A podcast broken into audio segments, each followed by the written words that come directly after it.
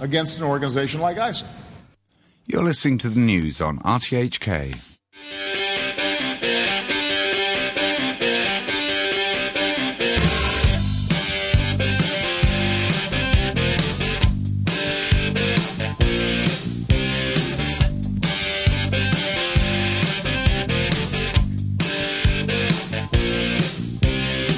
Good morning. This is Money for Nothing, and I'm your host, Renita Malhotra Hora. Obama, President Obama insists that the U.S. won't get into a ground war in Iraq. The U.S. Federal Reserve has announced a further reduction of its policy of quantitative easing, possibly as early as next month. And the Dow closed at a record high after the U.S. Federal Reserve stuck to its plan to begin to raise near zero interest rates only in 2015. And of course, the Chinese e-commerce giant Alibaba is set to break the record for the world's largest IPO. My co-host this morning is Peter Lewis of Peter Lewis Consulting. Good morning, Peter. Good morning, Renita. Nice to be here on a new era for Money for Nothing. Absolutely, and great to have you as co-host on the show. New format that we're starting here on Money for Nothing. Uh, so we'll talk about all of these stories in much more depth with Mikey Shah of Sunrise Brokers, and we'll also talk with Richard Binier, founder of a startup called Vigilant, about the rise of internet-connected devices, or what's known as the Internet of things. But first, the news stories of the day. Well, India's Prime Minister Narendra Modi celebrated his 64th birthday yesterday by hosting President Xi Jinping of China in his home state, Gujarat. The two lay the foundation for a long-term relationship that carries huge stakes for both countries. It's the first visit of a Chinese president to India in eight years and only the third in history. And the reasons for mutual goodwill are indeed compelling.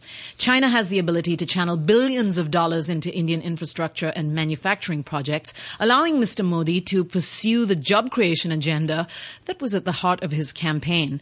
And China in the interim needs to calm down on its southwestern border to offset tense relationships with Japan, Vietnam, the Philippines, and United States. In the U.S., President Obama addressed troops at a Central Command base in Florida. He said that the United States was committed to destroying the Islamic State, but not with combat troops. One of the things we've learned over this last decade is America can make a decisive difference. But I want to be clear the American forces that have been deployed to Iraq do not and will not have a combat mission. They will support Iraqi forces on the ground as they fight for their own country against these terrorists. As your commander in chief, I will not commit you and the rest of our armed forces to fighting another ground war in Iraq. After a decade of massive ground deployments, it is more effective to use our unique capabilities in support of partners on the ground so they can secure their own country's futures. And that's the only solution that will succeed over the long term. And now to the results of the two day Fed meeting. The US Fed maintained a commitment to keep interest rates near zero for a considerable time after asset purchases are completed. The economy is expanding at a moderate pace and inflation is below its goal. Um, Fed Reserve Chair Janet Yellen said that the central bank's pledge to keep interest rates low for a considerable time is not calendar based guidance. I want to emphasize that there is no mechanical interpretation of what the term considerable time means. And um, as I've said repeatedly, the decisions that the committee makes about what is the appropriate time to begin to raise its target for the federal funds rate will be data dependent.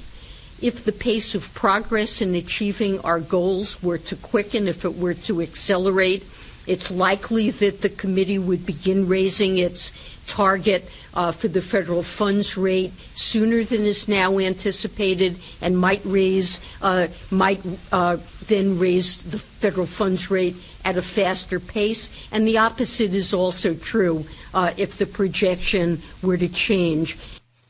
Constance Hunter is a chief economist for DB Securities. Her big takeaway is what they said about inflation. My big takeaway is what they said about inflation. And they said that the likelihood of the PCE running below 2% is somewhat diminished since the last meeting. And I think that that is the important thing to focus on. And if I can tie that back to the data this morning on the CPI, which of course is a different inflation measure, but which showed that um, what fell was in fact energy prices. And that's more stimulative for the economy. It means that households have more disposable income to spend on other goods and services other than energy. And so i don't view that cpi print this morning as necessarily dovish. Um, and it, it supports what the fed is saying in their statement. Ira Jersey is an interest rate strategist at the at Credit Suisse Group, and he said that Janet Yellen might have some explaining to do.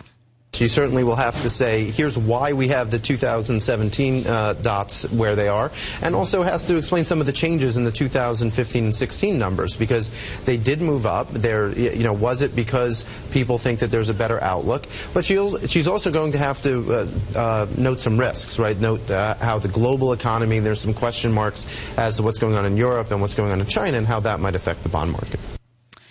The Dow Jones rose by 24 points to 17,156, breaking the prior record by 18 points. The S&P 500 gained 0.1% to 2001, while the Nasdaq advanced 0.2% to 4,562.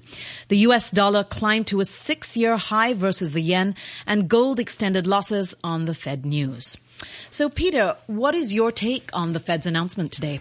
Well, the markets are really very focused on when are we going to see an end to the zero interest rate environments that the uh, the Fed has us in at the moment, and and the money that has been coming from this has kept the markets juiced up for the last three or four years. Equity markets have been rallying to all time highs, bond yields have been steadily falling, um, and everyone was focusing on two words in that statement: the the words considerable time. In other words, um, when quantitative easing ends next month, how long will it be before interest rates sort of rise? So in that Fed statement, those two words, considerable time remained, although Janet Yellen is still very vague about how long is considerable time, but market participants are sort of taking that as being maybe around the middle of next year or perhaps the um, end of the first quarter at the earliest that interest rates will start to start to rise. But there is an inconsistency because um, if you look at now the forecasts that all the all the Fed officials are, are really saying about where interest rates will be. They're saying by the end of next year they'll be around about 1.5% and about 3% at the end of 2016. So that means that if they start raising rates in the middle of next year, there's eight Fed meetings a year, they've got to now raise rates mm. at almost every single Fed meeting between the middle of next year and the end of 2016 to get to that target. So this is why the words considerable time are so significant because it really actually depends on what amount they've raised at what time. Um, and when exactly are they going to start? But it, it does seem a little bit implausible to me that uh, to get to the point of 3% by the end of 2016, um, you know, they're, they're going to start in the middle of next year and just keep on raising rates every meeting almost. That's a quite a rapid pace of tightening, the likes of which we don't normally see from a, um, a, a central bank. So it, the, the statement is not completely sort of consistent. It's kept the markets happy with this, this considerable time phrase in there but it doesn't make sense in terms of um, you know the, the, the forecast for rates over the next year or two. But this is not the first time that the Fed has done something like this, drastically increased uh, you know increase the in- interest rates in a relatively short period of time. Well, uh, it's done that before, but never from zero. I mean, mm. we're in a very unusual sort of situation here in that, you know, they're forecasting economic growth of 2.1% next year, but interest rates are at zero. Um, and, you know, that's a, a, rather bizarre sort of combination of sort of economic growth outlook um, and, and, where interest rates currently are. So the, the question is, what is this going to do for the markets? You know, the markets have really been, um, you know, running on this uh, sort of free money that's been sort of ultimately pumped into it by central banks around the world, in fact, um, you know, how will they cope once this stimulus is withdrawn? Absolutely. And, you know, if we sort of take a look at the birds, at a bird's eye view, let's say, of the world economy, um, it looks like we're moving into a situation where China is flushing money into the system, as we heard yesterday. Europe is flushing money into the system, but the US is looking like it will soon begin to pull back. What does that mean? Well, this is why we're seeing the volatility in particularly in FX markets and also in the bond markets because we have a policy split now. We have on the one hand the Fed, um, who are going to start raising rates sooner or later, and on the other hand we have Europe flirting with deflation and the ECB talking about actually adding more stimulus. The Bank of Japan has been um, providing a lot of easy money into the markets, and we're seeing growth slow down in um, in China. So the, the markets are starting to become rather bipolar, and we're seeing a lot of volatility in the FX markets. We've seen the dollar rise to sort of four year highs against the yen, multi year highs against emerging market currencies. We're seeing bond yields suddenly uh, sort of move higher again in the US, but sort of uh, move lower elsewhere in the world. So we, we have a big split at the moment between what's happening on the one hand in the US and almost the rest of the world um, on, on the other, where growth is slowing down. Okay, so let's bring in Mikey Shah, who is a sales trader at Sunrise Brokers. Good morning, Mikey. Good morning. Great to have you on the show. And um, Mikey, are you expecting a good day in the Hong Kong markets? Hong Kong, I think in terms of Hong Kong, we, well, we're in a bit of a stalemate because, what, because of the fact that uh, a lot of it seems like a lot of the money is rushing out to uh, to, to in preparation of uh, the Alibaba listing, which obviously uh, starts trading tomorrow. Um, and so you know the you know the, the you know the crux of looking at what China did recently, i.e., pump money into the system. This time around, if you actually look at it, Shibor, you know the interbank market was you know you didn't actually see any signs of stress Whereas if you were looking at it a year ago, we you know we'd seen you know you know uh, you know Shibor rates you know rise substantially. Um, you know, showing some, you know, showing signs of uh, stress in the uh, interbank system. This time around, they're pumping money directly into the bank to, you know, to get them to, you know, lend. So you, you know, you can see that the, you know, the the, the problem is starting to shift um, hopefully, that actually means that uh, you know that, that China itself is you know uh, is is or the government at least is uh, you know clearly understanding what the problems are that they face, and that uh, we're going through this transitionary phase. I think in the economy whereby you see the likes of Alibaba and Tencent, um, you know, becoming dominant in, in in the you know in the percentage of the uh, GDP growth um, that uh, you know you, you, you know you see this this this uh, economy start to shift like much of what we've seen like in the uh, 1950s of the U.S., um, where you know we, we, we start to see um, you know the, the manufacturing type economy shift further and further to a services type uh, economy. Uh, so the, you know we're going through the growing pains of uh, of that, and so you know hopefully Hong Kong will go through. You know I mean Hong Kong alongside with China you know, the, the, the key short-term thing is really Alibaba. So everybody seems to be focused there. Um, hopefully, that the, the Hong Kong Connect, which comes, you know, like in October after National Day, that uh, you know the money will, you know, people will start to view uh, you know, China, you know, China again as a, as a, you know, a decent proposition here. So, because, so Mikey, yeah. you've, you've talked about the, the People's Bank of China injecting money into the system, injecting liquidity into the system. Mm-hmm. Is this a form of quantitative easing by stealth, or is there something else going on here behind the scenes in that they just want to maybe maintain liquidity around the Golden Week sort of period? What, what, what's the reasoning and thinking behind that? I think that um, you know there are key industries that um, you know that, that there are you know if you look at the economy itself, there are you know a lot of industries which have over you know over you know overgrown their worth. So um, you know the, you know cements, steels, you know a lot of the you know a lot of the sort of um, I would guess say dirty type industries which are polluting. So we have a you know we have a country which which whereby it's very very dirty in the sense that you can't breathe and mm. you know the, you know that in itself will create you know it creates a lot of un- other you know secondary impacts and so forth.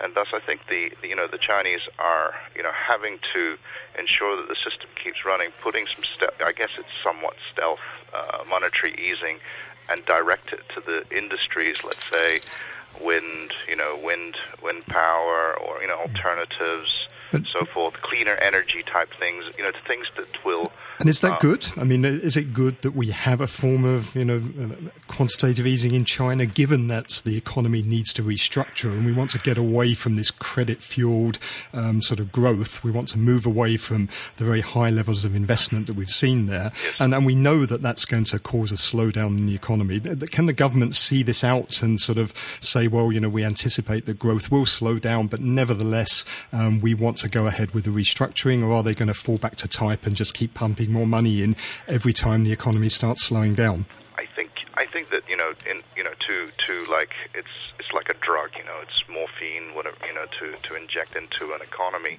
I think that you know it would be imprudent anyway to just switch the tap off and just let everything go you know go to zero.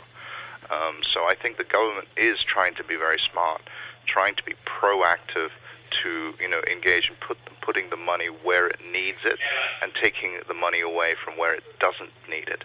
So in the you know in the course of this whole change of the landscape of, of, of the Chinese economy, there will be bumps, and we're going through these bumps, and uh, you know hopefully they will you know you know if in in, in a situation like Chinese property or shadow banking, that the you know the balloon you know the bubble is not you know you know pricked so that it bursts. I mean, I think that a lot of the a lot of the, the culmination of wealth management products that the banks had sold have uh, been, uh, you know, have been the, the pumping or the balloon, you know, uh, pumping that uh, has made, you know, has grown, you know, increased the shadow banking.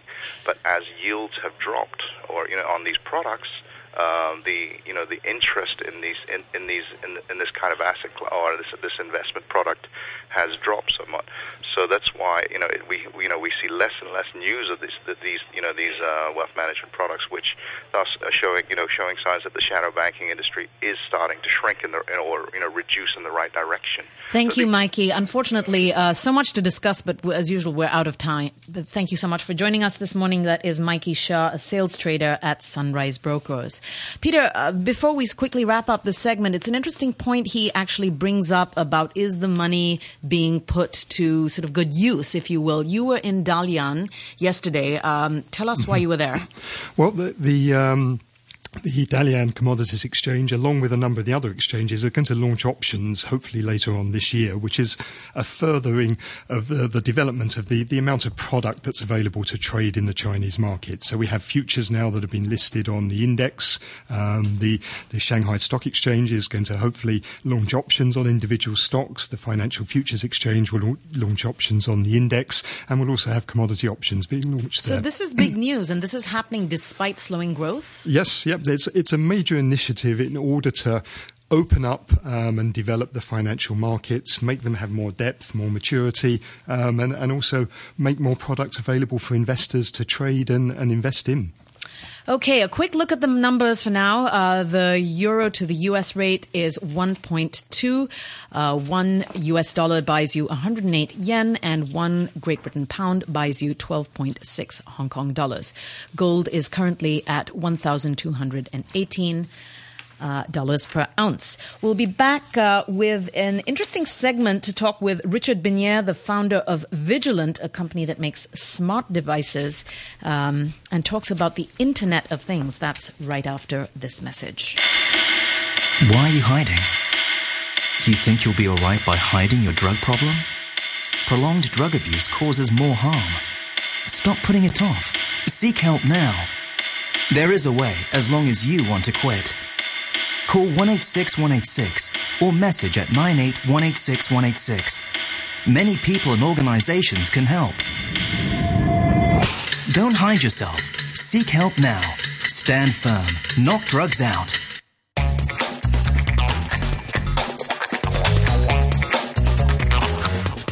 Well, just as you might have thought you had it all covered with Apple's big iPhone launch last week, uh, the news is that smart devices are definitely getting smarter. Uh, there are a range of companies out there that are creating devices that complement uh, things like digital wallets, uh, combining payment systems with smartphone technology. Yes, Apple's certainly not alone in facing the challenge of developing applied technology.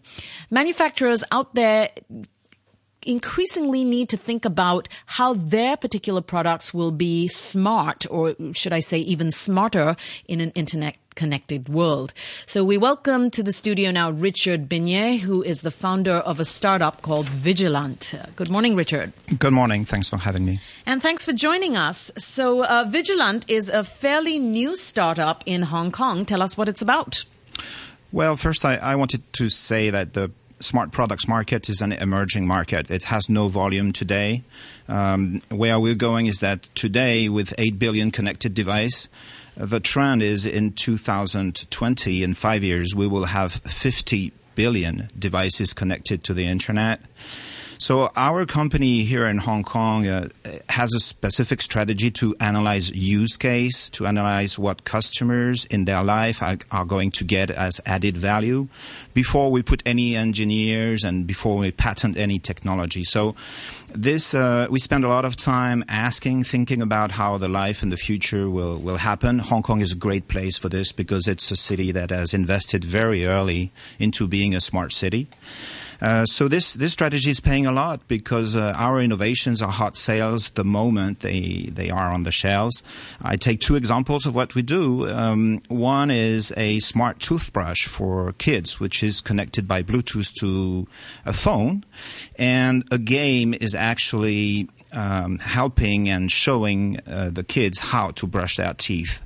Uh, the motion, there is a gyroscope inside, there is an accelerator inside, and through a game, um, the kids learn how to brush their teeth, and the parents can check on their phone whether the children have been brushing their so, teeth so and let's, how well let's take not. a step back uh, yes. for a second because in order to understand really the meaning of the smartness of a smart device um, we, i think we really have to firstly understand that the internet is not necessarily the internet as we are used to thinking about it it's the internet of things um, or the internet of everything uh, people are describing it in different ways what exactly does that mean well, it's pretty simple. If you define it on how our life is going to change, uh, just think the way that uh, your phone has become your uh, center of your social life.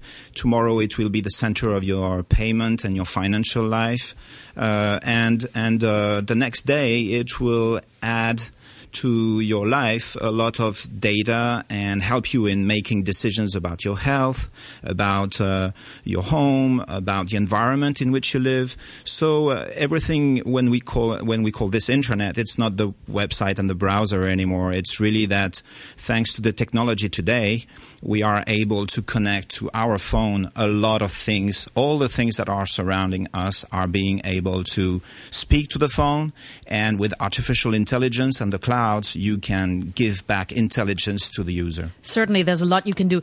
Chris Oliver, our producer, joins us now in the studio. Good morning, Chris. Uh, good, mor- good, good, morning, uh, Richard. The, the Internet of Things has reached the height of the hype cycle, according to research firm Gartner. Uh, the company has something what it calls the hype cycle of emerging technologies. That tracks the various tech and the buzzwords associated with them, and it places the Internet of Things at the top of the list. Uh, now, the general idea is that emerging technologies go through a, a, natural life cycle, starting with innovation, then we go out peak expectations, then actually we, we fall out of love with it, we go, we go into disillusionment, and eventually things come into everyday use. Are you worried at all that there's just too much hype at the moment about the Internet of Things? Oh, not at all. I, I don't feel at all uh, any dis- disillusion, and I and I really think that today, with the, uh, for example, with the Apple uh, iPhone six, you can again in every line you can read that this phone is made for Internet of Things. It's made to connect with everything in your world. It's made to pay. It's made to take care of your health. Um, I, I, I, was at a conference in China a, a couple of weeks ago and um, about healthcare, and I asked to the to the to the room to the conference, uh, do you think your phone is going to be your doctor in the next five years? You had a good ninety percent of the hands that were raised there. So I, I don't think at all Internet of Things is a bubble. I think it's a reality. Sometimes we don't want to see it as such uh, because it's it's tough to imagine technology coming in our lives. Uh, and, and, knowing what we do in our in our homes or so. But um, but that's the reality. That's the way it is, and it's very good for us. It's very good for users. It's very good for our health, our environment, our family life in the future. So, Richard, given that everything that we're doing now can be analysed, monitored, tracked almost in real time, and then the data sent off to a whole range of people for further analysis, do, do people start to get worried about privacy issues here? That almost maybe too much is being known about what we do and how we do it? Is, is there a point at which people will say, you know, enough is enough? I don't know. I think the, the mentalities are different country by country. Uh, I think in China, I don't see any of that. In France, I see a lot of that, and that's the first question we get whenever we sell a toothbrush. uh, so I think every country is different, but the trend is the trend is there. I mean, when when phones started, we we were thinking that someone was listening to our conversation, but we still all of us have a phone today. So th- there is a there is a fear but it will happen anyway. So, Richard, I have a question. How does the use of smart devices and this connection to the Internet of Everything give me, as a lay consumer, value for money? Well, an example is for a 30 dollars toothbrush, you can have your kids brush their teeth one, one morning, uh, evening uh, check it and you know that they are doing the right movement, the right motion. I think this is a good investment for them to have a bright smile their whole life. Another product that we do is a smart air purifier. We've put a computer in an air purifier and some sensors to measure the particles. And so this, this air purifier is so smart that you can on your phone choose the quality of the air you want in your home or your office. You can choose Geneva air quality, you can choose Paris air quality, and the, the air purifier is going to guarantee to you that the air you have at home is the same as G- Geneva air today. These things you could not do before. Today you can. Maybe it's a gadget or it's funny or so, but but still um, having intelligence built into the the traditional uh, appliances is something that has added a lot of value to Thank all of you, us. Richard. Uh, unfortunately, we have to stop there. Lots of smart technology to look forward to. That is Richard Minier of the Vigilant Group. Thank you again. Thank you.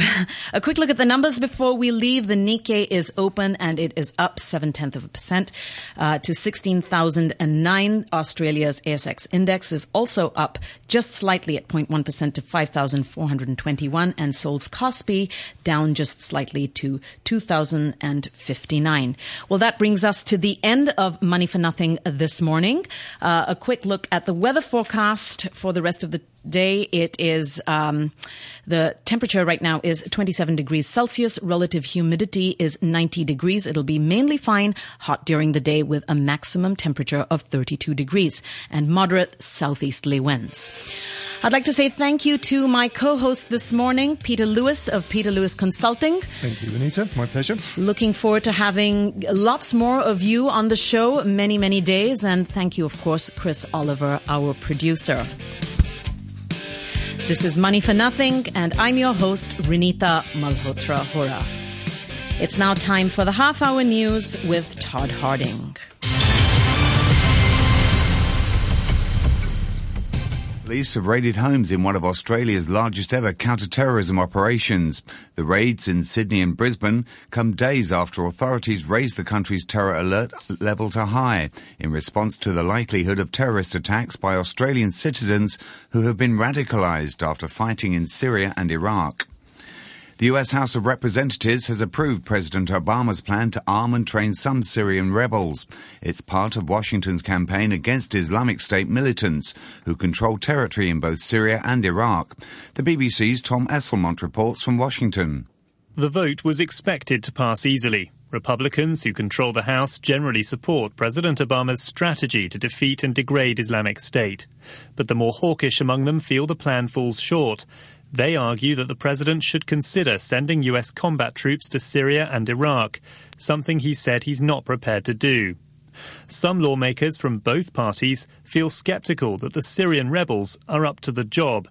At a Senate committee hearing, they pressed the Secretary of State John Kerry for assurances the Syrian fighters would be